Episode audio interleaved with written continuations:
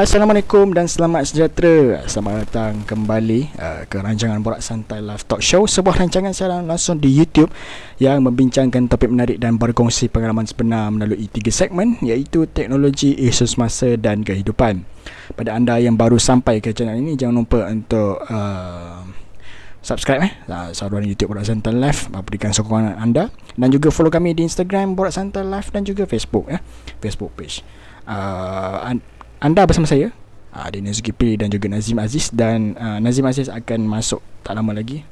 Uh, akan menemani anda untuk uh, perkongsian dan perbincangan kita pada minggu ini lah Okey, um, sebelum tu mohon maaf eh atas uh, kelewatan uh, kita schedule lewat sikit lah. Pukul 9.30 malam patutnya yang daripada asal. Sebab um, uh, ada beberapa technical problem lah. Okey yang kita terpaksa kena lambatkan sikit. Ha, jadi um, okey. Kita nak bincang tajuk pasal apa ini ha, Seperti mana yang kita uh, War-warkan di media sosial uh, Facebook page uh, Borak Santai Live Dan juga Instagram Kita akan menceritakan um, Tajuk mengenai bully Okay Bully di mana yang sekarang ni Semakin hangat diperkatakan Semakin berluasa berlaku, berlaku eh. Dan um, Okay dan kita ada uh, sebelum tu apa khabar saudara Nazim? Uh, baru masuk ni. Uh. baik uh, alhamdulillah baik. Uh. Maaf lambat sikit ada urusan yang perlu diselesaikan. Hmm. Insyaallah kita boleh teruskanlah. Uh. Okey, okay. uh, baiklah uh, sebelum tu uh, kita akan memperkenalkan uh, saudari Aina. Aina Jamaluddin, apa khabar saudari? Alhamdulillah kau baik. Ha, Bagaimana dengan host kita malam ni? Ah, Alhamdulillah, sihat je. ha, ha, apa apa perkembangan sedari sekarang? Ha. Okay, uh, kalau perkembangan saya sekarang, Alhamdulillah baru semalam dah selesai dengan pilihan raya, pilihan raya kampus di Universiti Malaysia Pahang. Hmm. Dan pada hari ini, uh, sebab di Pahang sekarang hujan lebat jadi memang kawasan kampus saya ni sedang dilanda banjir lah sebenarnya. Hmm. Ha, jadi doakanlah supaya cepat surut dan semuanya kembali normal lah selepas ni insyaAllah. Okay insyaAllah semua. Sebab sekarang ni pun uh, boleh dikira, boleh dikira acara tahunan eh. Tapi benda tu bukan yang kita minta kan sebab Yelah kan sebab dekat area pantai timur sana memang berisiko tinggi lah untuk uh, kena banjir dan sebagainya dan kita tengok uh, dekat Cameron Highland pun uh, yang jalan dekat tanah runtuh tu pun uh, belum boleh untuk dibuka semula pada orang ramai untuk lalu kat situ hmm. okay. Um, okay. Uh, kita bertanya dengan kita punya partner host kita eh. Uh, uh, apa sebenarnya yang berlaku uh, dalam beberapa hari ini saudara Baik, uh, insyaAllah uh, Assalamualaikum warahmatullahi wabarakatuh. Jadi uh, terima kasih dekat pendengar-pendengar kita kat luar sana uh, Viewers dekat YouTube, pendengar dekat spot, uh, Spotify ke Mana-mana platform podcast uh, yang kita ada Yang korang tengah dengar sekarang. Uh, InsyaAllah malam ni kita punya topik Kita bagi topik yang orang kata hangat diperkatakan. Dia bukan isu hangat yang baru lagi sebenarnya Sebab dia satu isu hangat yang dah lama. Uh, Dia dah lama dah benda ni berlaku daripada orang kata benda tu dah wujud lama lah. Cumanya baru sekarang benda tu uh, jadi satu benda yang orang concern orang kisah. Sebab nak cakap pasal bully ni daripada dulu ada.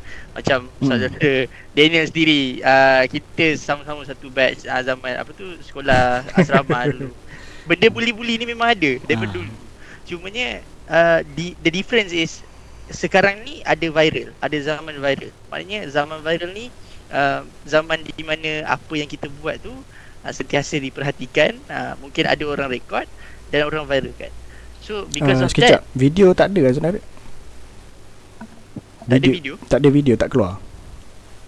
Okay, tak ada tak ada video tak apa. Kita kita kita teruskan dulu nanti kita settle. Ah boleh boleh. tak ada hal.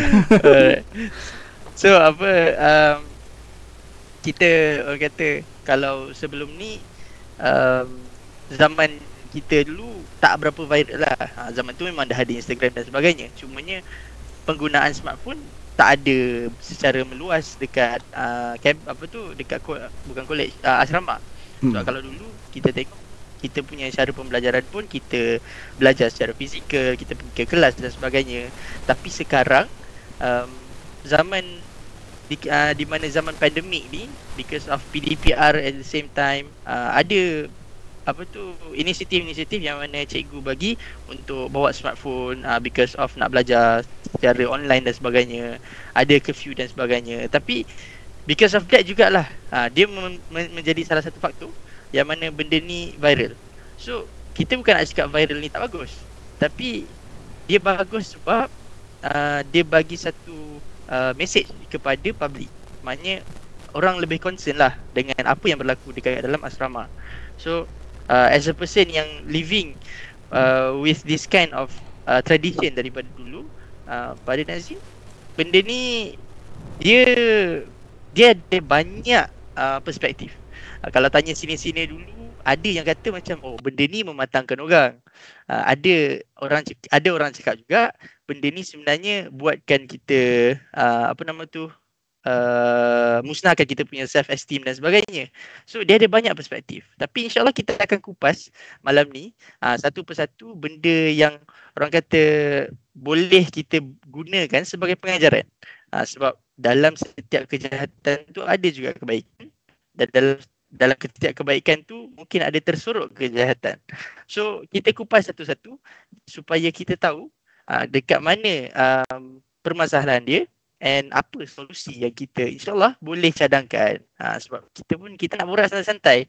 So kalau kita borak santai-santai ni biarlah uh, benda tu santai but at the same time dia ada input untuk kita gunakan ha, untuk masyarakat di luar sana insyaallah. Okay.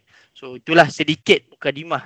Ha, so kalau nak uh, settlekan video boleh boleh settlekan video sekarang eh. Ah boleh silakan. Okey, uh, baiklah kita dah tahu kan apa sedikit sebanyak mengenai bully ni. Ah okey. Kita nak berbincang eh mengapa bully ni boleh terjadi eh. Uh, mungkin saudara Rina boleh teruskan. Silakan. Okey, uh, kenapa bully ni boleh terjadi? Okey, bagi saya lah kan. Uh, sebab saya sendiri pun dulunya bersekolah di sebuah sekolah asrama juga. Dan semua perempuan pula tu. Jadi dia punya bully tu cara yang perempuan pula lah kan. Yang mana perempuan ni kebanyakannya more tu uh, tekanan. Eh bukan tekanan lah. Dia bully secara mental lah orang cakap. Ataupun more tu emosi. Jadi bagi saya kenapa bully ni berlaku first mungkin disebabkan uh, tradisi tu sendirilah yang mana saya dulu pun waktu saya masuk form 1 memang uh, contoh macam bila kita kena suruh untuk buat satu-satu ni dan sini akan cakap uh, benda ni memang dah dibuat sejak zaman-zaman dulu lagi dan dan tengoklah sini-sini sekarang semuanya macam uh, berjaya elok je hidup macam tu kan jadi uh, mungkin tu salah satulah iaitu tradisi.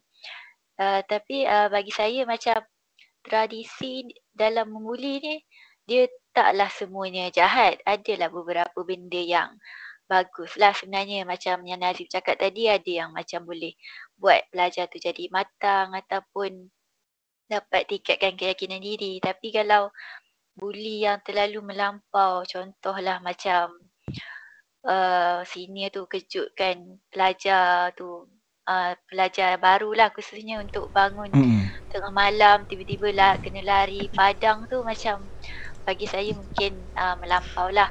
Tapi kalau ikutkan pengalaman saya sendiri uh, di sekolah saya tak pernah terjadilah macam tu. Kiranya tradisi uh, bukanlah tradisi membuli tapi tradisi dalam uh, aspek yang macam tu Alhamdulillah lah uh, di sekolah saya baik-baik saja.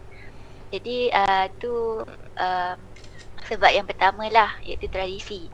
Dan yang kedua tu mungkin disebabkan faktor macam uh, pengaruh rakan sebaya jugalah. Kiranya macam uh, macam orang tu ataupun seseorang pelajar tu lah dia tersilap pilih kawan ke macam Yelah kadang-kadang macam pelajar ta- pelajar tingkatan satu ataupun pelajar tahun pertama jugalah kita bukan cakap dekat sekolah menengah je kan sebab bully ni dia berlaku dekat banyak tempat uh, dekat universiti pun berlaku jadi kalau pelajar tu sendiri salah pilih kawan ataupun macam kawan yang dia rapat tu adalah seorang kawan yang bukanlah daripada kawan yang baik lah. Kiranya bukan yang ada akhlak dan sasiah yang baik. Jadi mungkin juga boleh jadi salah satu faktor yang mana dia juga akan turut uh, sertai macam geng ataupun kumpulan untuk membuli pelajar-pelajar baru ni lah khususnya.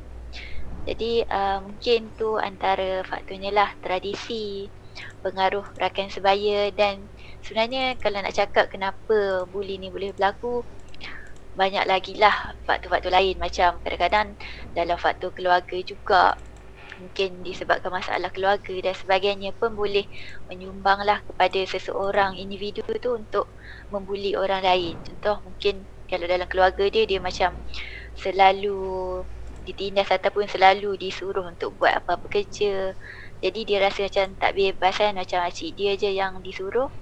Jadi mungkin bila dia keluar ataupun bukan berada di rumah, dia berada di universiti ataupun sekolah, dia buat benda yang sama juga kepada orang-orang lain. Jadi itu mungkin uh, antara faktornya lah. Antara penyebab bully tu boleh berlaku. Okay. Hmm. Betul-betul setuju. Sebab uh, lain-lain lagi uh, kita nak uh, salah satu punca bully ni boleh terjadi.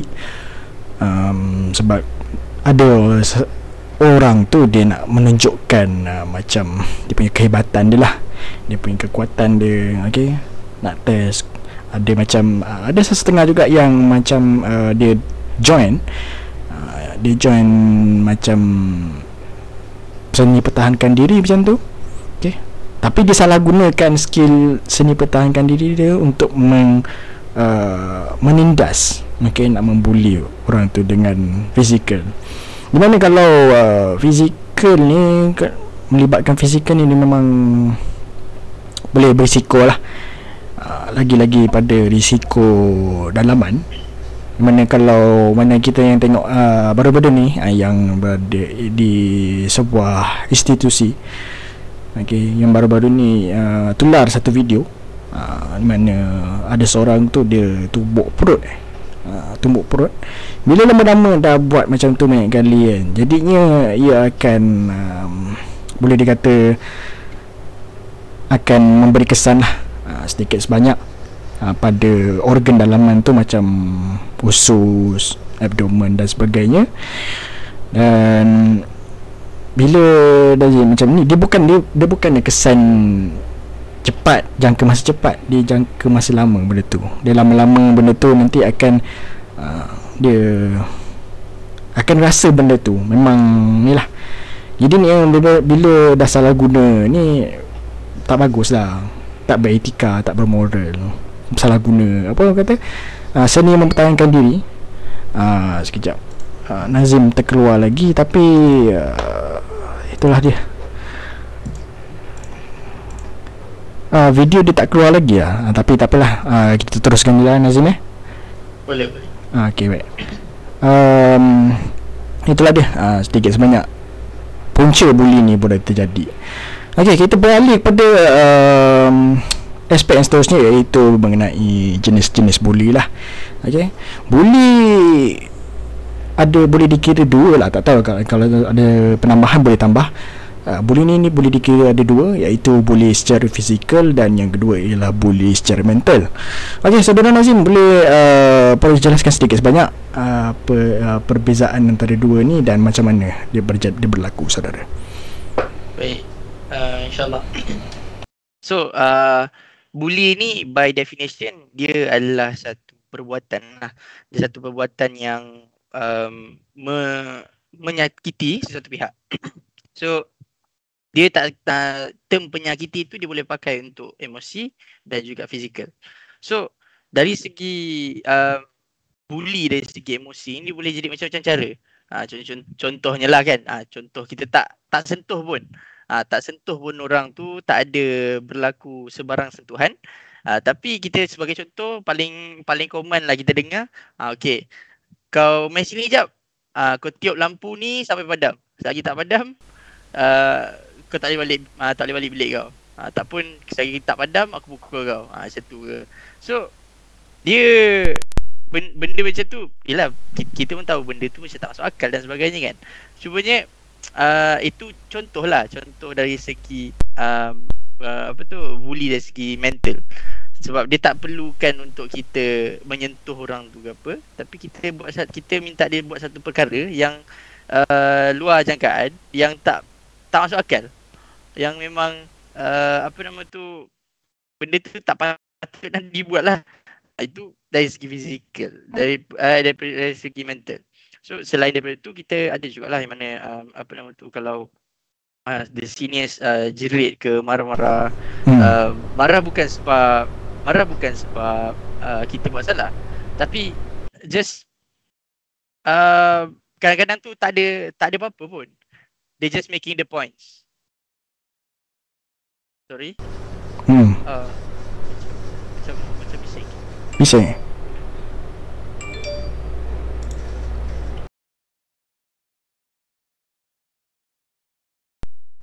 Hello? Okay. So um kalau daripada segi mental tadi tu dia dia boleh kata macam okey uh, korang kena jerit uh, lepas tu uh, sampaikan rasa macam oh, okey nak kena nak kena buat benda laju-laju lah apa semua without giving any ample time. So uh, kita faham. Kita faham yang mana macam dia nak train kita uh, seniors ni nak train kita untuk kita tepati masa. At the same time kita faham message dia adalah untuk kita tahu macam mana kita nak manage masa kita. Tapi ni kadang-kadang tu masa yang diberikan tu tak masuk akal. Contohlah uh, kita kata okay sekarang ni uh, aku nak kurang semua siap-siap uh, untuk solat maghrib so aku bagi korang masa 5 minit je untuk korang naik blok lepas tu tukar baju apa semua turun balik beratur so uh, can you even imagine lah naik ke atas dalam Contohlah kalau blok tu ada empat tingkat ke, ada lima tingkat ke kan, naik atas. Lepas tu nak kena tukar baju dalam masa 5 minit. Nak mandi lagi apa semua. Dah tentulah memang seharian tu dah dah dah memang kotor. Kita buat aktiviti apa semua. So uh, ni ni kita ambil dalam konteks minggu orientasi dan sebagainya lah. So uh, dah memang dah memang kotor. Kita dah tahu keadaan kita dalam, dalam keadaan yang kotor. So nak solat maghrib pula lepas tu. Lepas tu bagi masa yang macam tu. Dengan berpeluh-peluhnya lagi. So kita tahu dia punya function tu message dia untuk kita tahu nak manage masa macam mana kita nak buat satu benda dengan cepat bagus tapi bila dia bagi cara pelaksanaan dia tu adalah satu cara pelaksanaan yang tak masuk akal. Dia jadi satu gangguan emosi kepada kita. Sebab kita rasa macam oh okey nak kena rushing buat macam ni nak kena rushing buat macam ni. Lepas tu kita rasa macam oh okey apa function dia? Uh, lepas tu kalau kalau katalah uh, ada antara kita yang kita pun kadang-kadang tak titik berat. Ha, ini pun uh, dari aspek orang kata kebersihan lah. Ha, untuk kita sebagai seorang Muslim juga kalau kita nak solat dan sebagainya. Kita kena akan tahu kalau kita solat tu kita perlu bersih daripada segala najis uh, daripada badan kita. So kalau kita dah beraktiviti apa semua tu macam-macam uh, macam-macam air yang keluar, uh, air peluh, air kencing mungkin uh, kita tak perasan benda tu. So kalau kata dengan masa 5 minit tadi tu kita nak nak ber, nak rushing tukar baju dan sebagainya turun bawah balik nak beratur pergi solat kalau pergi solat tu solat dia tak sah siapa yang nak tanggung? Ha. ha betul tak? So siapa yang nak tanggung solat tu? Solat tu punya uh, apa nama tu dosa tadi tu. So itu antara benda lah yang uh, bagi Nazim sendiri Nazim Nazim perasan benda tu daripada dulu. Sebab yalah kita faham uh, message dia. So uh, itu dari segi mental. And then kita teruskan kepada fizikal. Fizikal ni memang terang-terangan lah. Ha, Siapalah kita uh, yang untuk berkuasa terhadap seseorang yang lain. Ha, Maknanya macam hmm. contoh Kalau budak tu sekalipun kan Mak bapak dia pun tak pernah nak rotan dia. Uh, Nak pukul pakai nak apa tu nak nak pukul pakai sapu tangan pun tak pernah. So kita ni siapa nak pergi lempang dia lah Nak pergi tumbuk dia lah ha, kan? Nak pergi hmm. terajang, sepak terajang, cek bagai apa semua. So terma-terma yang yang Nazim sebut tadi tu Adalah terma-terma yang biasa kita uh, kita dengar, kita jumpa Waktu zaman uh, sekolah. Waktu zaman sekolah.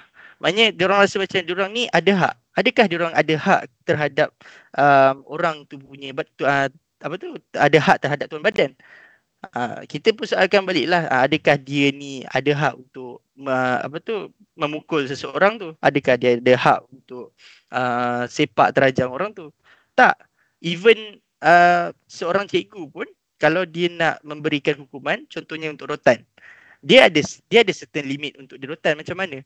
Dia ada prosedur macam dia nak rotan. Dia tak boleh nak rotan sesuka hati. Betul. Uh, so hmm. uh, walau uh, apa tu? Sedangkan guru sendiri pun ada dia punya SOP dia untuk yang memberi hukuman. Uh, senior ni siapa? Dia ni pelajar juga. Dia ni pelajar juga. Cuma tu dia punya umur mungkin lebih setahun tiga tahun mungkin lebih daripada uh, empat tahun daripada kita so kita rasa macam uh, perlu ke uh, perlu ke kan sebab kita tahu uh, fungsi sini ni untuk mendidik junior. Uh, sebab dia ni dah dia dah uh, orang kata hidup lima tahun lah uh, dekat sekolah tu kan contohnya.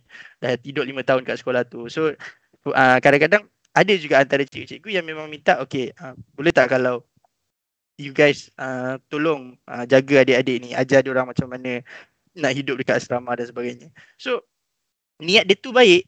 Uh, kadang-kadang ada antaranya niat dia baik dia nak tolong nak jaga apa semua tapi cara pelaksanaan dia tu. Ha. Hmm. So niat tak menghalalkan cara. Samalah macam Robin Hood. so kita tak, kita tak boleh lah kita tak boleh nak nak nak persoalkan kata macam oh okey dia ni uh, kita orang buat macam ni sebab kita orang nak bagi korang punya mental kuat, fizikal kurang kuat. Ya, yeah, aku faham. Aku faham dia punya message Tapi perlu ke untuk kau bantai aku? Aku tak buat salah apa-apa. Aku Aku tak buat salah apa-apa. Lepas tu kau bantai aku. Uh, even macam ada ada antara antara komen-komen yang Aziz ni baca. Uh, dia orang pun rasa macam oh, okey. Tak, budak ni dulu uh, budak ni kena budak ni isap okok. Uh, lepas tu sini ni bantai sebab dia ni isap okok. Okey lah. Dia bantai sebab isap okok, dia bagi hukuman. Hmm. Tapi nya adakah dia berhak untuk memberi hukuman tu? Siapa yang bagi dia kuasa untuk memberi hukuman tu? tak ada. So apa apa dia punya apa tu apa dia punya uh, tindakan yang sepatutnya? Maklumkan kepada pihak takbiran, maklumkan kepada cikgu, warden. So simple as simple as that. Itu je cara cara dia. So perlu ke untuk dia kena bantai apa semua kan? Ha, kita kita faham lah kadang-kadang ada juga kita rasa macam ah pada muka kena kan kita tengok kawan-kawan kita yang kaki sokok apa uh, apa tu kaki fly uh, apa tu curi curi barang orang apa semua. Kita rasa macam oh padan muka kena bantai yang sini apa semua kan. Tapi at the same time adakah uh, bila kita rasa macam tu we are actually enabler. Kita mengiyakan perbuatan yang salah secara tak langsung. Sebab perkara yang patutnya kita buat adalah untuk kita maklum kepada pihak pentadbiran sebab tu SOP yang ada. Ha, itu perkara yang dah tertulis, maknanya uh, bukan tertulis lah, dia ada sistem memang ada dalam peraturan dan sebagainya. Uh, jadi benda tu adalah perkara yang perlu kita buat sebagai seorang pelajar. Kita maklumkan dekat, dekat uh, cikgu, contohnya warden. So kalau dia orang nak ambil tindakan, dia orang ambil tindakan. Kalau dia orang tak ambil tindakan, itu atas uh, apa nama tu tanggungjawab dia lah. Ha, amanah yang diberikan kalau dia tak jalankan dengan betul, ha, itu pandai-pandai lah jawab sendiri. Ha, itu itu dia punya perkara lah. Sebab ada sebab ada juga dia dia sebab sebab tu Nazim cakap tadi dia ada banyak sangat isu yang mana macam yang ada persepsi daripada A, ada persepsi B, C, D, E. Kalau boleh sampai Z ada alpha lagi, beta, gamma, sigma semua. semua ada. Sebab dia terlalu banyak orang yang ada persepsi terhadap bully ni yang mana mengiyakan perbuatan yang salah. Ha, sebab tu satu perbuatan yang uh, terkutuk. Itulah dia siapa siapa dia? Dia ada kuasa ke? Ha, even kalau uh, pihak berkuasa sekalipun kalau dia nak saman orang ataupun dia nak uh, geledah rumah orang ke apa dia kena ada warrant. Kalau dia nak geledah rumah, uh, rumah orang dan sebagainya. So kalau dia nak saman kena buktikan yang dia saman tu disebabkan ada kesalahan. Dan dia boleh saman takat berapa ringgit saja ikut kepada uh, undang-undang yang ditetapkan so perlu untuk para senior uh, dan juga junior-junior uh, orang orang living in in a college punya uh, college punya culture ni bukan uh, college ke asrama ke apa semua need to know that setiap orang ada uh, setiap uh, apa nama tu setiap orang ni ada hak masing-masing dan pada masa yang sama juga dia orang patut tahu yang dia orang ni tak berhak apa-apa unless kalau dia diberi kuasa. So kalau dibagi kuasa pun kalau you apa pengawas uh, apa ketua pelajar you apa lagi um, ketua rumah sukan ke apa you you setakat power you sebagai seorang um, ketua untuk manage tapi you tak ada kuasa untuk memukul dalam artikel pelitikan tu tak ada nyatakan pula untuk korang ni dibenarkan untuk memukul pelajar-pelajar yang isap rokok. Tak. Ke apa tu? Anda dibenarkan untuk memukul pelajar-pelajar yang mencuri. Tak tak ada. Uh, even kalau kaunselor sendiri pun cakap. Uh, apa tu? Kalau ada apa-apa masalah bagi tahu dekat cikgu bagi tahu dekat kaunselor dan sebagainya. So, kita dah ada prosedur, kita dah ada SOP. Kenapa kita tak follow? Ha, itu perkara yang, inilah perkara yang uh, orang rasa macam tak perlulah nak buat uh, apa tu tak payahlah. Ha, kadang-kadang ada yang kata ha, kalau nak harapkan cikgu nanti cikgu tak bagi tindakan apa semua tak buat apa-apa.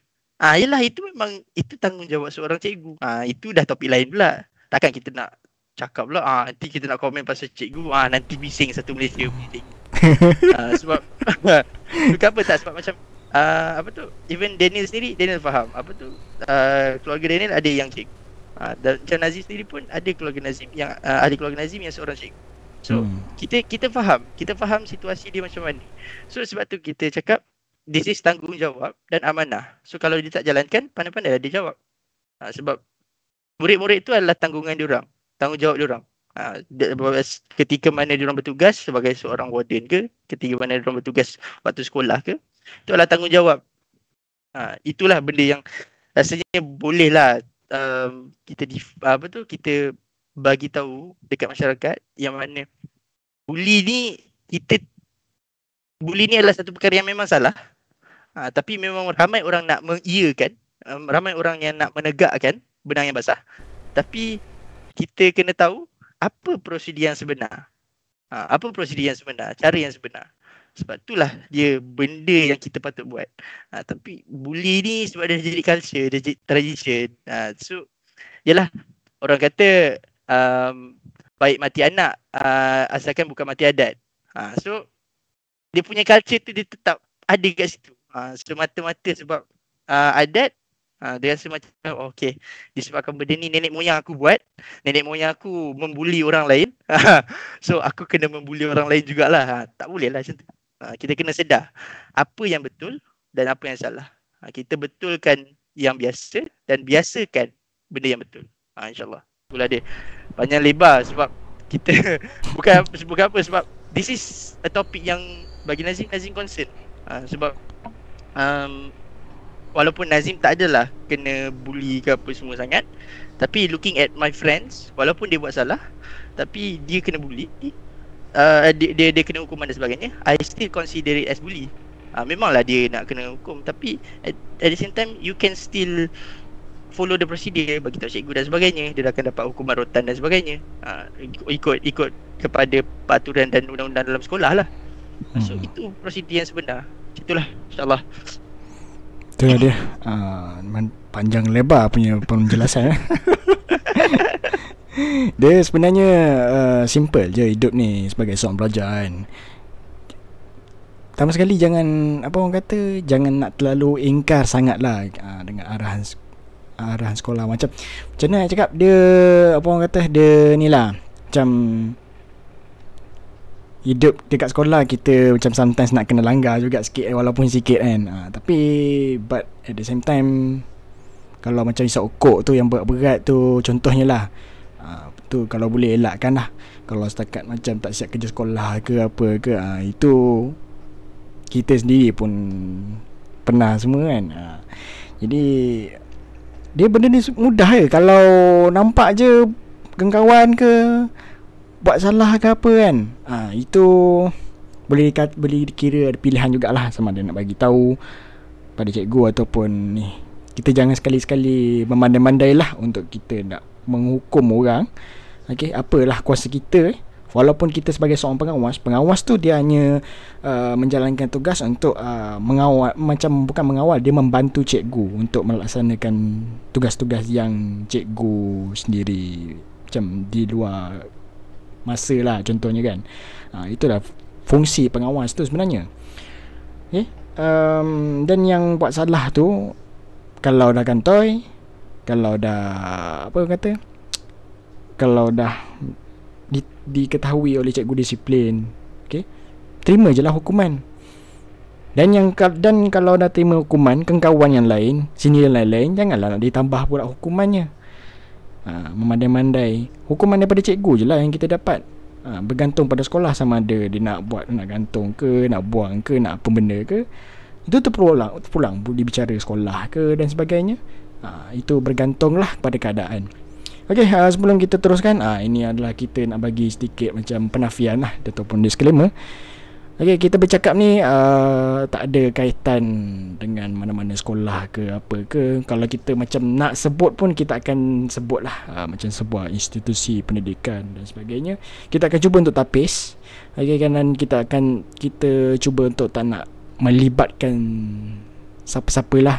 Okey, mungkin kita nak libatkan uh, negara dekat Zimbabwe ke dan sebagainya. Ha, jadi kita membincang ni kita borak-borak santai ni kita nak um, kita nak ni lah membincangkan supaya kita boleh sama-sama mendapat pengajaran lah. Okey, kita boleh tahu apa kenapa bully ni sebenarnya terjadi, apa yang kita boleh buat. Uh, dan sama-sama lah kita take take part of it lah untuk membendung okay, masalah bully ni dalam sekolah. Baik, uh, mungkin okey kita teruskan uh, dengan saudari. Uh, mungkin saudari ada pengalaman sendiri mungkin lah okay, pengalaman saudari sendiri ada dibuli sama ada fizikal ataupun mental. Uh, mungkin saudari boleh teruskan. Uh, ditanya pasal pengalaman eh. Okey, uh, sejujurnya pengalaman saya dibuli tu tak adalah secara, uh, tak adalah yang berat sangat lah kalau secara fizikal pun rasanya tak pernah lah kena tumbuk ke kena belasah ke dengan senior.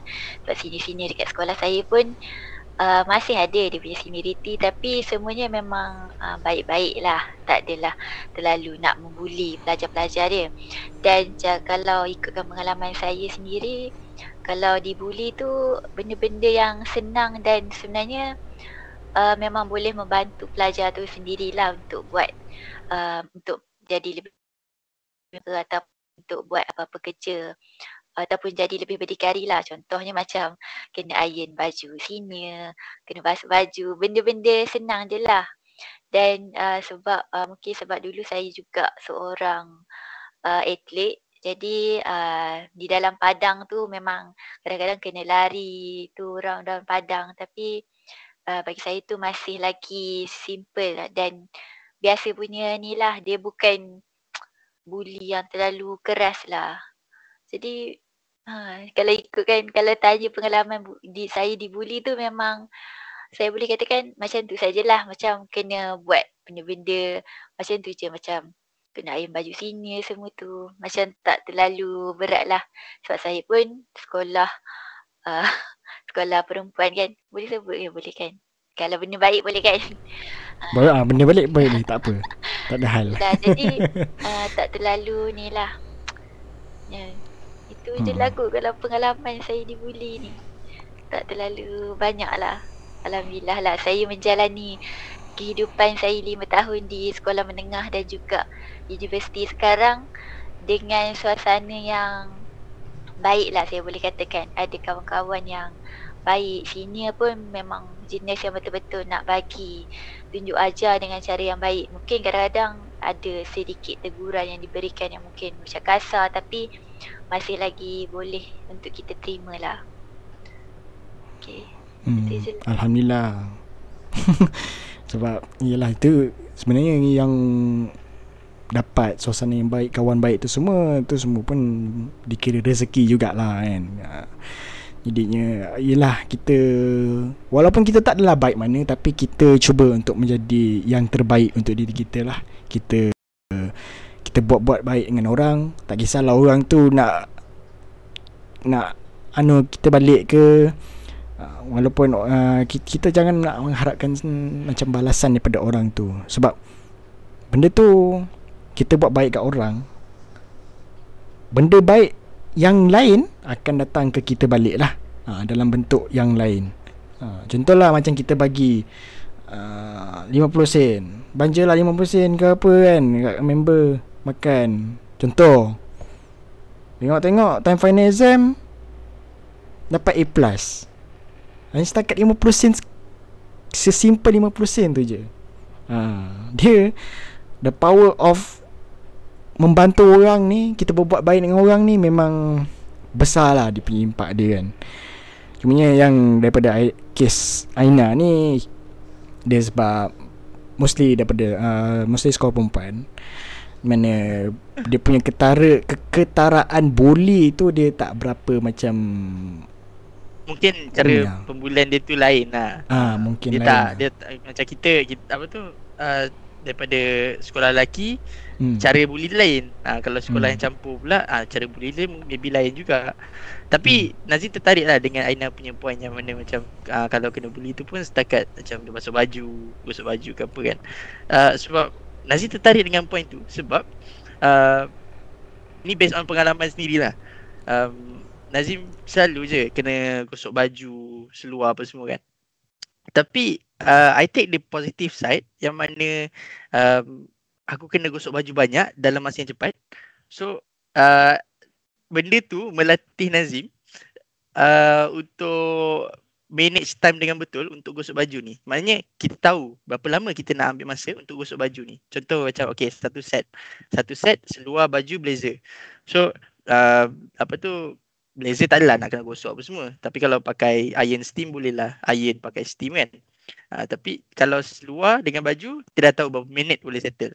And at the same time uh, one thing yang Nazim rasa Nazim dapat daripada dulu adalah apa tu skill untuk skill untuk uh, gosok baju and buat line yang paling tajam dalam dunia.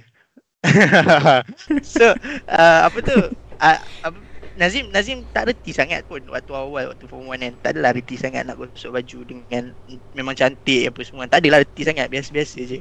Tapi bila start dapat task uh, untuk uh, gosok baju sini apa semua kan sampai lima pasang satu malam ah uh, 5 pasang satu malam uh, kadang-kadang sampai sepuluh pasang satu malam ke apa kan so kita gosok gosok gosok gosok so kita tahu macam mana okey kalau nak buat line macam mana so macam mana nak buat line yang straight and boleh tahan lama so Nazim rasa benda tu adalah benda yang sampai sekarang um, memberi impak sebab bila Nazim gosok Nazim gosok memang pastikan line tu betul-betul tajam and dia betul-betul simetri. So bila pakai baju tu rasa puas hati. Kita rasa macam okay bila pakai baju nampak oh okay nice. Sebab macam contoh kalau pakai seluar slide kan. Ha, kita nampak lah kemas ha, dia punya apa tu cara gosok tu dan sebagainya. So itu antara benda yang bagi Nazim uh, mungkin ada antara kita yang rasa macam oh okay kena kena bully. Itu kira kena bully lah tu kan. Ha, kena bully buat gosok baju apa semua. Tapi uh, for me I take it uh, in a positive side yang mana benda tu improve uh, Nazim punya skill. So it depends on the people jugalah untuk take it uh, either positively ataupun negatively. Uh, sebab ada je uh, macam Nazim cakap tadi awal-awal dalam kejahatan yang ada tu ada juga terselit kebaikan-kebaikan dalam tu ha, cumanya terpulang kepada kita sebab uh, ada antara kita mungkin dia orang uh, renting dekat Twitter apa semua kata kena bully ni apa semua. Lepas tu ada antara kita yang kata lemah sangat dia orang ni. Tapi one thing kita kena aware is mental mental health orang berbeza-beza. Ada orang mental health dia rendah. Ada orang mental health dia cukup tinggi. Uh, dia mampu je macam uh, aku tak kisah pun okey je tak ada hal pun uh, kan ada yang kena sikit je dah uh, esok dah tak ada dah. Dah dah keluar asrama dah. Dah tak mas dah, dah tak sekolah situ lah, pindah sekolah terus. ha, so ada ada dia. yang macam tu. Ha, so kita kena tahu jugalah yang mana hmm. Uh, benda yang kita minta yang kita buat tu adakah dia akan affect mental health orang? Ni ha, kita kena tahu juga macam orang ni mental dia macam mana ha, dia macam mana apa semua. Sebab tu kita tak berhak untuk memberi sebarang hukuman apa-apa. Sebab kita sebagai seorang pelajar kita tak didedahkan tak diberi training untuk macam mana tahu orang ni macam mana. Ha, kita tak ada pun masuk form 1 okey ah tiba-tiba nanti dah masuk senior form 3 ke form 4 okey ada kursus membaca uh, pelajar-pelajar junior. Macam mana nak tahu uh, junior ni mental dia lemah ke mental dia kuat? Tak ada tak ada kursus tu. Kursus tu memang tak wujud. So benda tu siapa yang belajar? Uh, orang-orang yang profesional. Uh, orang yang memang betul-betul belajar. Mungkin cikgu ada. Uh, cikgu tahu. Mungkin cikgu tahu. Uh, ada hmm. yang maybe counselor ke apa tahu kan? Hmm. so dia orang tahu apa uh, nak per- perlu buat untuk orang A, apa perlu buat untuk orang B, apa perlu buat untuk orang C. Uh, so uh, macam itulah. Jadi jadinya as a netizen itself juga janganlah kita membuli orang yang membuli juga. Sebab kita rasa macam oh okey dia ni bully orang. Kita kita rasa macam kita ni layak untuk bully dia pula dekat uh, social media. Uh, adakah benda tu perkara yang betul? Uh, ke, apa tu satu orang kata kejahatan tu dibuat tak uh, dia tak dia tak menjadikan kejahatan yang yang kita kutuk tu adalah satu kebaikan. Sebab kita kita rasa macam oh okey dia ni bully orang. So kita layak uh, kita rasa macam oh I am entitled untuk uh, kutuk dia dekat social media dan sebagainya. Uh, adakah benda tu betul? Uh, adakah kita ada hak untuk buat benda tu? Tak kan? Ha, Jadinya Itulah benda yang kita kena ingat jugalah. Ha, Benda tu Bukan berlaku dekat asrama je Even hatta dekat dalam Twitter pun Is uh, A mental bully. Ha, Apa tu? Is cyberbully hmm. And it affects the mental health. So Benda tu sama je. Rotate-rotate pun Kalau kita macam Nak viralkan kata Macam uh, Kita berkata dekat asrama Kena bully ni apa semua. Tapi kita sedar tak Kadang-kadang orang yang kuat melalak dekat Twitter cakap pasal bully ni, dia sendiri pun kuat bully netizen dekat dalam Twitter. Ah, so reflect balik lah, tengok cermin balik. Ah, apa yang kita buat ni. So kita kena tahu benda yang kita buat tu betul atau salah. Ah, macam itulah.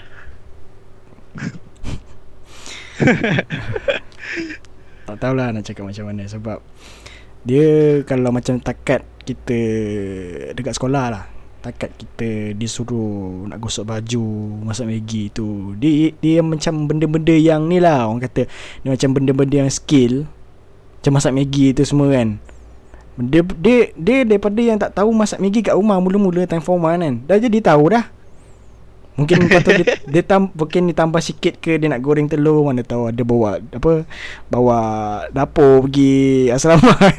Oi, mana boleh, mana boleh. Bahaya ha, Ha, tu dia memang langgar peraturan. Ha, tapi jangan tapi para penonton jangan ni lah, jangan ikut.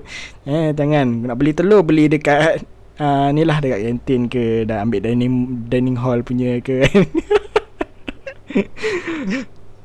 Itulah memang mengimpau kenangan betul lah bila kita cakap ni pasal bully ni sedikit sebanyak sekolah dan kita pula uh, sama uh, daripada sekolah asrama. Jadinya memang kita dapat relate lah benda ni kan. Setakat yang gosok baju tu masak Maggi apa lagi yang ni? Yang benda-benda skill lah yang macam takat basuh apa? Basuh baju eh. Ha basuh baju. Daripada tak tahu tak daripada, daripada tak tahu. Ha? tapi jangan masak Maggi pandai sangat sebab kalau masak Maggi pandai sedap sangat nanti semua orang minta. Habis kena aim. Kalau Aduh. masak Maggi cari budak ni. kalau masak Maggi cari Daniel. Habis lah kan dah kena buat satu baldi tau. tapi kalau cukup kalau cukup bijak kita kita akur tapi kita uh, charge lah kita charge RM5 ah. Kalau satu Kalau satu malam ada 5 senior minta kita buat Maggi RM5 kali 5 dah uh, RM25 Satu ah. hari. Ya. Yeah. uh, so, Tak ada hal Dah yang... boleh buat duit lah. Uh, Yang itu tak ada hal, hal. uh, Yang itu okey. Dia yang uh, Kalau basuh baju lah. Basuh baju tu Daripada tak tahu Tekan-tekan mesin dah, dah pandai dah tekan mesin. Ini ni, te, te, Tapi Sekarang macam Dah tak ada kot. Dia cuma just masuk coin um, Lepas tu tekan mod Nak Panas ke Suam ke Sejuk ke Lepas tu dah. Tu kan Rasanya. Macam tu. Hmm. Begitulah. Sekarang memang dah mudah lah. Okay mungkin uh, Kita uh, Nak beralih ke ISPN seterusnya Yang mungkin pendek sikit lah. Iaitu mengenai uh, Cara untuk membendung. Okay masalah bully ni. Uh, apa peranan semua orang. Uh, macam tu. Mungkin uh, saudari Arina boleh kupas benda ni. Okay, cara untuk membendung eh. Sebab biasanya kita bila kita cakap pasal bully ni, kita semua memang dah sedar yang bully ni satu tindakan yang tak bagus lah dan tak boleh dibuat tak kisahlah di peringkat sekolah ke universiti ke dalam media sosial ke ataupun dekat mana-mana individu lah. Kadang-kadang kat tempat kerja pun berlaku kan isu bully ni.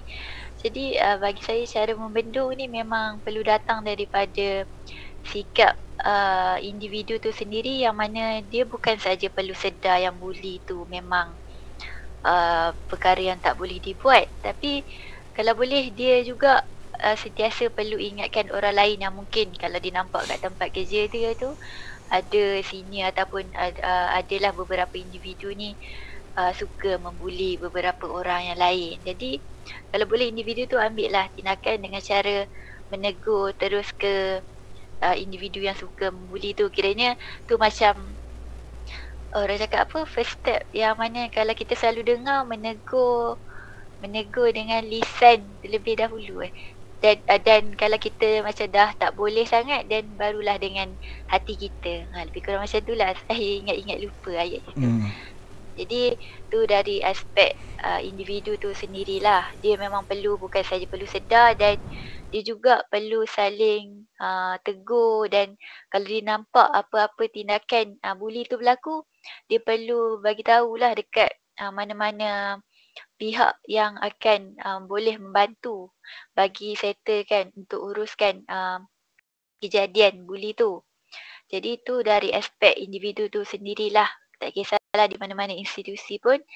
Dan uh, yang kedua mungkin dari pihak uh, pengurusan tu sendiri Contohnya di peringkat sekolah, di peringkat universiti, tempat kerja perlu wujudkan macam satu uh, suasana ataupun persekitaran yang mana setiap ahli ataupun setiap orang uh, dekat institusi ataupun uh, tempat tu perlu ada macam sikap macam saling uh, menjagalah satu sama lain macam wujudkan satu suasana yang harmoni tak ada macam jangan wujudkanlah gap antara senior ataupun junior lah sebab hmm. biasanya bila wujudkan bila wujudnya gap antara senior dan juga junior ni lah ada seniority di situ yang menyebabkan uh, perkara bully ni boleh berlaku. Jadi mungkin di pihak pengurusan ataupun uh, kalau contoh saya ambil di peringkat uh, sekolah lah kalau kita kan ada ketua pelajar. Jadi mungkin ketua pelajar tu boleh bincang dengan pihak pengurusan sekolah ke untuk wujudkan program ataupun untuk sentiasa jalankan kempen ataupun event setiap bulan yang mana macam uh, boleh wujudkan satu kesedaran pada masa yang sama juga macam ke arah untuk membendung kejadian bully ni lah. Jadi tu uh, di peringkat individu dan juga pihak pengurusan institusi itulah. Dan mungkin kalau kita nak uh, membendung bully ni di peringkat yang lebih tinggi, memang di pihak kerajaan ataupun um, individu macam kita punya menteri ataupun ahli parlimen lah yang ada kuasa untuk menggubal uh, akta ataupun undang-undang. Contohnya macam baru-baru ni kan ada isu bully tu berlaku. Jadi mungkinlah perlu kita perlu ketatkan lagi lah undang-undang kalau pelajar ni dibuli dan dia memang akan terus uh, dibuang sekolah ke ataupun digantung mengajian ke mengantunglah kepada seberat mana kejadian buli tu berlaku. Jadi uh, itulah yang mungkin saya boleh kongsikan ada tiga cara lah daripada saya mungkin dari aspek individu tu sendiri dari aspek uh, pihak pengurusan ataupun pihak pihak kedua lah kot saya boleh katakan. Dan akhir sekali uh, adalah pihak yang paling tinggi lah di dalam negara kita sendiri iaitu kita punya ahli, barisan ahli parlimen sebab mereka lah yang paling berkuasa.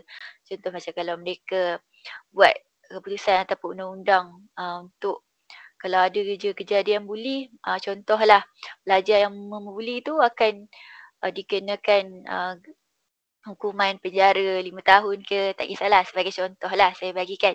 Jadi mungkin tu juga salah satu cara lah sebab bila wujudnya benda macam tu pun saya rasa pelajar semua akan jadi macam risau dan ada rasa takut tu sikit lah untuk jadi seorang pembuli ni. Jadi uh, itulah saya punya pandangan. Mungkin daripada Nazim ke ataupun dia ni ada pandangan yang, lebih, yang lebih luas lah. Okay. Hmm.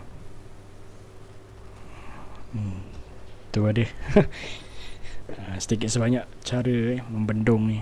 Dia sebenarnya daripada diri kita juga eh. Kalau ni nampak member-member yang nak ni memeras tu tak tolong ni lah. Tak kisahlah dia kawan kita ke apa ke kan. Tapi kalau nampak ada macam mula tanda-tanda nak mula membuli tu ah, tolong hentikan awal-awal lah sebab kalau kita takkan nak tengok je tak boleh juga tu kalau ikutkan sebenarnya okay, betul tak Azim? betul betul setuju hmm. sebab kita sebagai seorang muslim pun kita perlu saling mengingati antara hmm. satu sama lain uh, so itu adalah tanggungjawab kita sebagai seorang manusia sebagai seorang muslim juga dan bagi Nazim sendiri kita ada tiga lah tiga tiga aspek lah yang mana uh, pertama adalah dari dari individu tu sendiri. Maknanya dia kena tahu uh, adakah dia berhak untuk buat benda ni? Uh, adakah benda ni betul? Sebab kita cakap pasal orang yang uh, apa tu? We are talking about sound mind. Uh, apa tu? Uh, person with sound mind. Maknanya orang yang berfikiran waras. So uh, kita sebagai seorang orang apa tu pelajar. Ha, sebagai seorang pelajar sebagai seorang masyarakat yang berfikiran waras perlulah untuk kita tahu adakah perbuatan yang kita buat tu betul.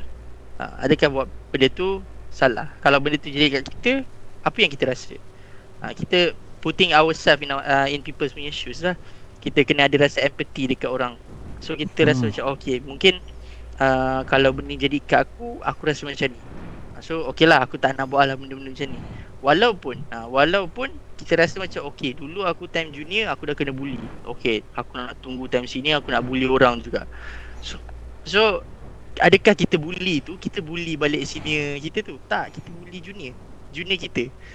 So Kita akan Apa tu? Kita akan buat perkara tu Kepada orang lain. Dia Dia Ibarat macam Kita rasa marah Dekat orang lain Tapi kita lepaskan Dekat orang lain So benda tu Salah lah. And it's unfair. It's totally unfair. Sebab dia ni dah tak tahu apa lepas tu dia pula kena bully uh, disebabkan kita rasa tak puas hati dengan sini kita. Uh, tak boleh lah macam tu. So aspek individu tu adalah kita perlu sedar. Uh, kita perlu sedar perbuatan yang kita buat tu adakah dia betul ataupun salah. Lepas tu kedua masyarakat. Masyarakat ni as in Uh, kita punya budak batch uh, At the same time Kalau senior ke junior ke apa Kalau kalau kita senior Kita tak kita tak boleh rasa macam kita ni tak boleh ditegur. So, kita rasa macam okay, aku senior, aku form 5, aku form 4. Ah, korang junior, korang nak tegur aku siapa? Ha, korang siapa nak tegur kita, nak tegur aku apa semua kan? So, kita kena tahulah uh, teguran tu boleh datang daripada siapa-siapa. So, hmm. uh, teguran tu kalau dia baik, dia memang datang benda tu orang kata teguran tu datang kadang-kadang dia punya percaturan dia bukan disebabkan orang tu sengaja nak tegur. Mungkin tu apa yang Allah tetapkan untuk kita sedar apa yang kita buat.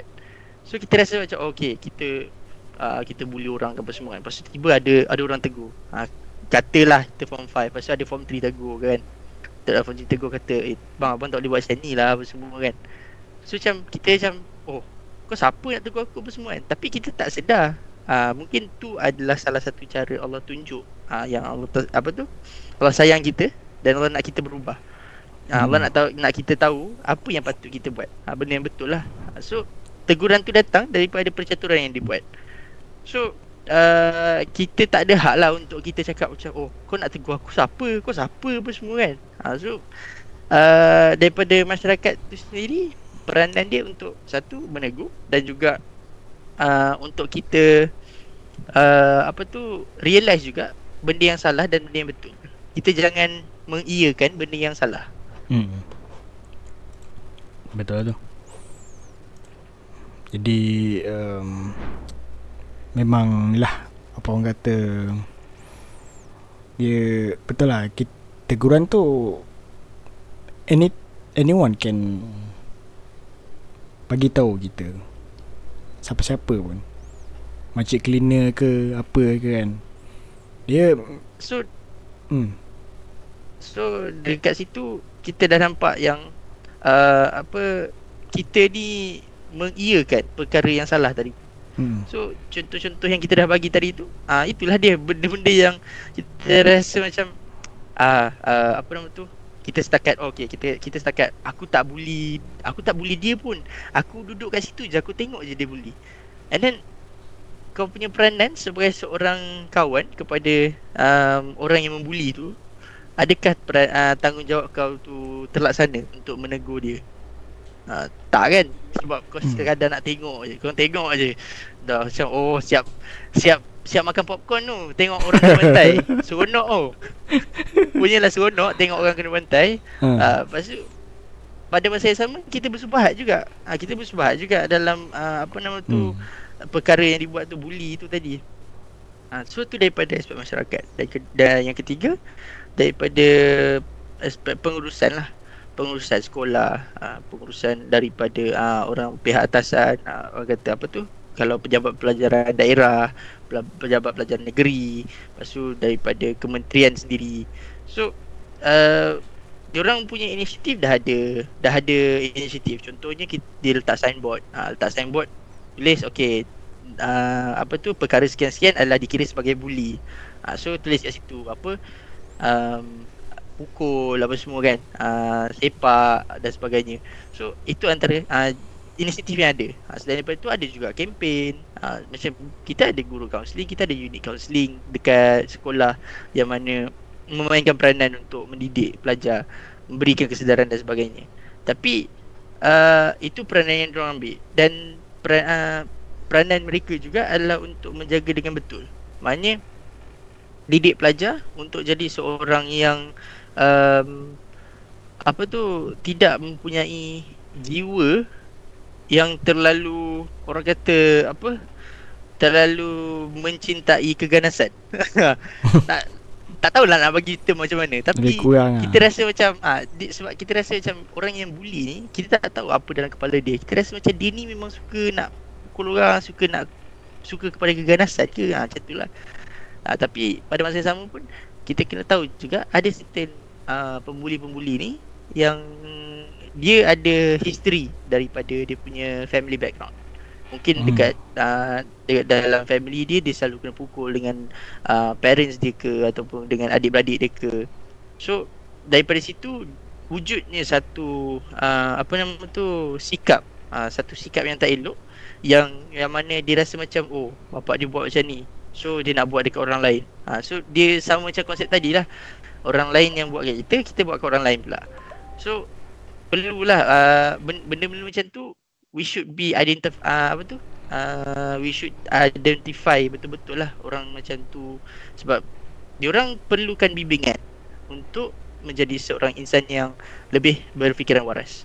Uh, mungkin dia rasa macam uh, benda-benda macam tu berlaku sebab dia stres. Uh, sebab dia stres dengan keadaan dia dekat rumah dan sebagainya. So dia rasa dia macam oh, okay aku nak lepaskan semua benda. Uh, tapi dia tak rasa dia nak lepaskan tapi dia buat benda tu secara um, orang kata secara sukarela. Dia pun tak sedar yang mana apa tu didikan daripada rumah tu sendiri Hmm. memberi efek uh, memberi efek kepada diri dia. Uh, so itulah tiga perkara lah. Uh, sebab kalau kita nak sentuh lagi daripada aspek uh, ibu bapa banyak. Sebab pendidikan awal tu bermula daripada institusi sebuah keluarga. So pendidikan awal tu bermula daripada institusi sebuah keluarga dan kalau dia uh, kalau keluarga tu didik dengan betul, insya-Allah dia jadi orang yang betul.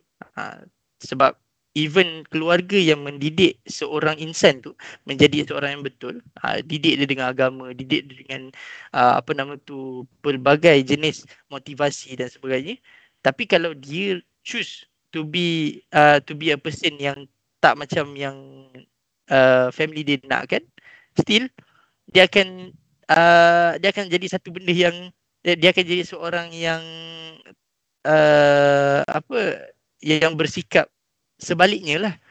Ha, so itu terlalu pada individu pula. Cumanya sebagai seorang keluarga, uh, sebagai sebuah institusi keluarga, perlu untuk kita fahami uh, anak-anak tu sendiri apa yang diorang nak, apa yang diorang perlukan. Uh, kadang-kadang kalau kita nak follow sangat apa yang diorang nak, tak boleh juga. Semua benda nak ikut tekak, tak boleh lah. Uh, ada benda yang salah, kita rasa macam, oh okay.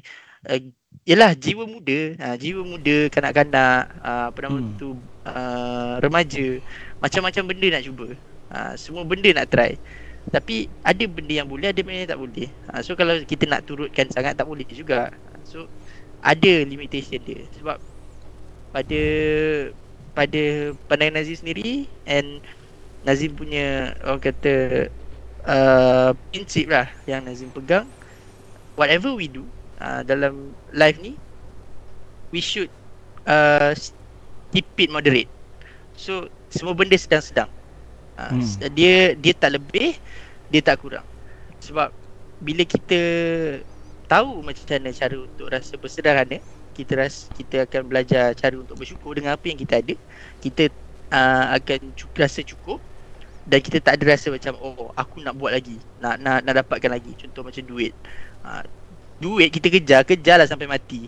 Sampai mati memang boleh dapat oh okey. Um, apa tu Nanti malaikat tak ada je nak tanya Oh okay uh, Kau punya net worth Waktu kau hidup berapa 3 bilion Oh tak Malaikat tak tanya kau punya net worth uh, Malaikat tanya kau punya amalan uh, So hmm. Itu benda yang uh, Macam mana Kalau kalau kejar lah Kalau mengejar So itu orang kata contohlah ha, kepada prinsip yang Nazim pegang untuk kita sentiasa rasa bersederhana dengan apa yang kita ada. Kita rasa cukup, kita rasa bersyukur dengan apa yang kita ada. Itu dah cukup. Ha, tapi kalau macam contoh ha, dia punya goal ada dia ada certain goal dia lain apa semua ha, tapi dia rasa macam okey dia tak capai lagi ha, itu lain lah ha, cumanya bila dah capai ha, janganlah sampai rasa tamak oh aku nak lagi nak lagi nak lagi. Ha, sampai bila kita kejar benda tu kita takkan rasa puas. Kita kena belajar rasa untuk bersyukur dengan apa yang kita dah ada. Ha, macam tu. So samalah juga dengan cara pengajaran ha, apa tu ha, cara didikan dan sebagainya. Terasa cukup. Uh, apa tu uh, bagi yang sedang-sedang. Maknanya kalau nak turutkan tekak turutkan tapi sedang-sedang cukup-cukup. Uh, maknanya tak tak terlebih tak terkurang. Uh, kalau kurang nanti anak jadi rebellious. Kalau terlebih anak jadi manja. Uh, so kalau dia sedang-sedang anak faham apa yang perlu apa yang tak perlu. Kita tahu bezakan antara kehendak dan juga keperluan Ha, macam itulah. So itu uh, tambahlah dari, uh, satu lagi poin maknanya daripada uh, keluarga lah. Uh, aspek keluarga. Sebab itulah uh, orang kata melentur bulu biarlah dari bungnya. So biarlah uh, institusi keluarga tu satu institusi yang uh, orang kata kukuh dan cukup untuk uh, melahirkan seorang insan yang mampu untuk menjadi insan yang berguna untuk masyarakat. Ha, dan bukan membuli. Walaupun bully dekat Twitter. Sebab orang orang rasa macam Orang rasa tak perasan Orang tak perasan. Kita kadang-kadang kita tak perasan. Kita sedang membuli orang. Dengan cara kita retweet. Kita, Contohlah kata uh, Apa tu? Ada orang ni quote tweet Kata okay uh, Betul lah tu Dia kena Dia dia kena pukul. Sebab dia Apa tu? Dia um, Curi barang. Kita pun retweet Lepas tu kita retweet. Lepas tu ada kadang-kadang oh quote tweet. Agree, agree, agree, agree. So kita rasa macam uh, kita membenarkan benda tu. Kita menegakkan benang yang besar secara tak langsung. Uh, dengan dengan simple satu klik untuk kita retweet dah kita dah uh, menjadi seorang pembuli juga sebenarnya. Uh, so kita perlu aware lah dengan apa yang kita buat tadi. Uh, InsyaAllah. So tu je lah kot rasanya. Ha, empat aspek dari tu satu daripada aspek peribadi maknanya insan tu sendiri. Kedua daripada masyarakat. Masyarakat ni as in masyarakat secara majmuk dan juga um, kita punya rakan-rakan sebaya. Ketiga pihak pengurusan. Dan keempat adalah keluarga. Ha, yang paling penting lah. Ha, maknanya keluarga uh, membentuk seorang insan. Dan bila insan ni mampu untuk berfikir dengan betul dia akan jadi satu masyarakat yang berguna jadi dia akan ajak kawan-kawan dia untuk uh, buat benda baik tegur dan sebagainya dan daripada situ kalau ada antara mereka yang berpeluang uh, apa nama tu uh, apa ada rezeki untuk menjadi pihak pengurusan dan sebagainya dia orang akan jadi seorang uh, seorang pihak uh, apa tu dia akan jadi pihak pengurusan yang berguna yang memikirkan uh, perkara uh, untuk menyelesaikan masalah-masalah yang berlaku ni tadi. Uh, so dia pokok pangkalnya bermula daripada uh, keluarga dan diri sendiri tadi. InsyaAllah. Macam itulah. Okay. Um, mungkin uh, akhir, akhir sekali ya. Kita nak mungkin nak dengar sedikit sebanyak uh, nasihat ni daripada Aina. Uh, apakah nasihat untuk um, bukan saja untuk pelajar sekolah maupun uh, kita nak uh, menyuarakan nasihat pada yang lah besar-besar tua bangka yang uh, yang kaki buli di media sosial eh? Uh, mungkin saudara saudari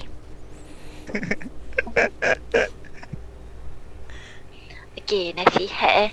Nasihat saya contohlah kalau macam untuk di sekolah hentikanlah uh, tradisi membuli yang uh, banyaknya men- mendorong ke arah yang negatif lah macam mencederakan pelajar lain. Dan uh, kalau di media sosial ataupun di tempat kerja juga kalau boleh uh, kurangkan gap antara seniority uh, antara senior dan junior tu cubalah untuk sama-sama duduk spend time bersama Maksudnya spend time bersama ni macam uh, kita kan contohlah kalau di tempat kerja bekerja sama-sama kan. Then mungkin waktu lunch boleh keluar makan sama-sama dan saya rasa itu juga salah satu benda yang sebenarnya boleh dibuat lah untuk uh, kita wujudkan bonding tu.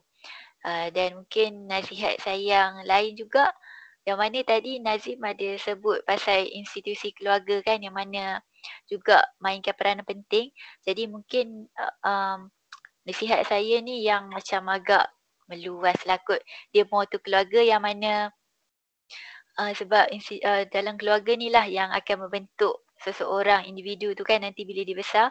Jadi macam tadi Nazim dah cakap macam ibu bapa tu perlu tahulah dari segi kehendak dan keperluan anak-anak dia. Jangan terlalu memanjakan ataupun jangan terlalu ignore ke jadi mungkin di sini juga saya ingin ha, menasihati ya, ataupun bagi sedikit uh, apa orang cakap pesanan lah kot dekat keluarga dan ibu bapa di luar sana kalau kalaulah ada anak-anak kita anak ada anak-anak anda yang macam dia sebenarnya mungkin dibuli di sekolah ke ataupun di universiti ataupun di media sosial dan dia nak mengadu kepada anda. Jadi anda dengarlah dan cubalah uh, bagikan uh, berikan sokongan emosi jugalah di situ dan cuba macam cegah sebab kita bila lah, macam ibu bapa dah tahu pasal kes-kes ni biasanya uh, diorang akan ambil tindakan lah kan. Jadi mungkin di sini apa yang saya nak cakap kadang-kadang tu ibu bapa tak tahu pun anak-anak diorang dibuli dekat ni kan sebab macam terlalu sibuk bekerja dan sebagainya jadi mungkin di pihak ibu bapa sendiri dia perlu prihatin dan jakna lah dengan apa masalah yang dihadapi oleh anak-anak dia. Bukan saja isu buli lah sebenarnya. Mengenai isu-isu lain jugalah apa ataupun masalah-masalah lain juga. Dan last kali dia memang ayat yang klise tapi memang kepada seluruh rakyat Malaysia lah kan di negara kita ni kalau boleh hentikanlah budaya membuli tu sebab dia mendatangkan lebih banyak keburukan daripada kebaikan itu sendiri. Jadi uh, itu sajalah yang saya dapat kongsikan. Terima kasih. Okey baik uh, demikian saja uh, perkongsian daripada saudari Aina okey yang kita kupas eh mengenai bully banyak informasi yang kita dapat semoga uh, hentikanlah gejala bukan gejala kegiatan bully ni sebab ianya memang bawa lebih banyak mudarat daripada kebaikan lah okay. kita kalau nak ajak orang ajak sesuatu orang tu pun lagi-lagi di sini nak ajar junior tu ajarlah dengan cara yang betul okay. baik uh, ya. terima kasih kepada para penonton uh, dan para pendengar di platform podcast eh Spotify Google dengan Apple Podcast. Okey, terima kasih atas masa anda untuk mendengar perkongsian ini. Pada anda yang baru sampai ke channel ni jangan lupa untuk uh, subscribe uh, Borak Santai Live kalau belum uh, Kalau, kalau yang dah subscribe Terima kasih atas sokongan anda Kita akan jumpa lagi pada minggu, hadap, minggu hadapan Dengan topik yang lebih menarik. Jangan lupa untuk follow kami di Instagram Dan juga Facebook Page Borak Center Live. Okay Jumpa lagi pada minggu hadapan Dengan topik yang menarik. Assalamualaikum dan senam sejahtera Bye bye Terima kasih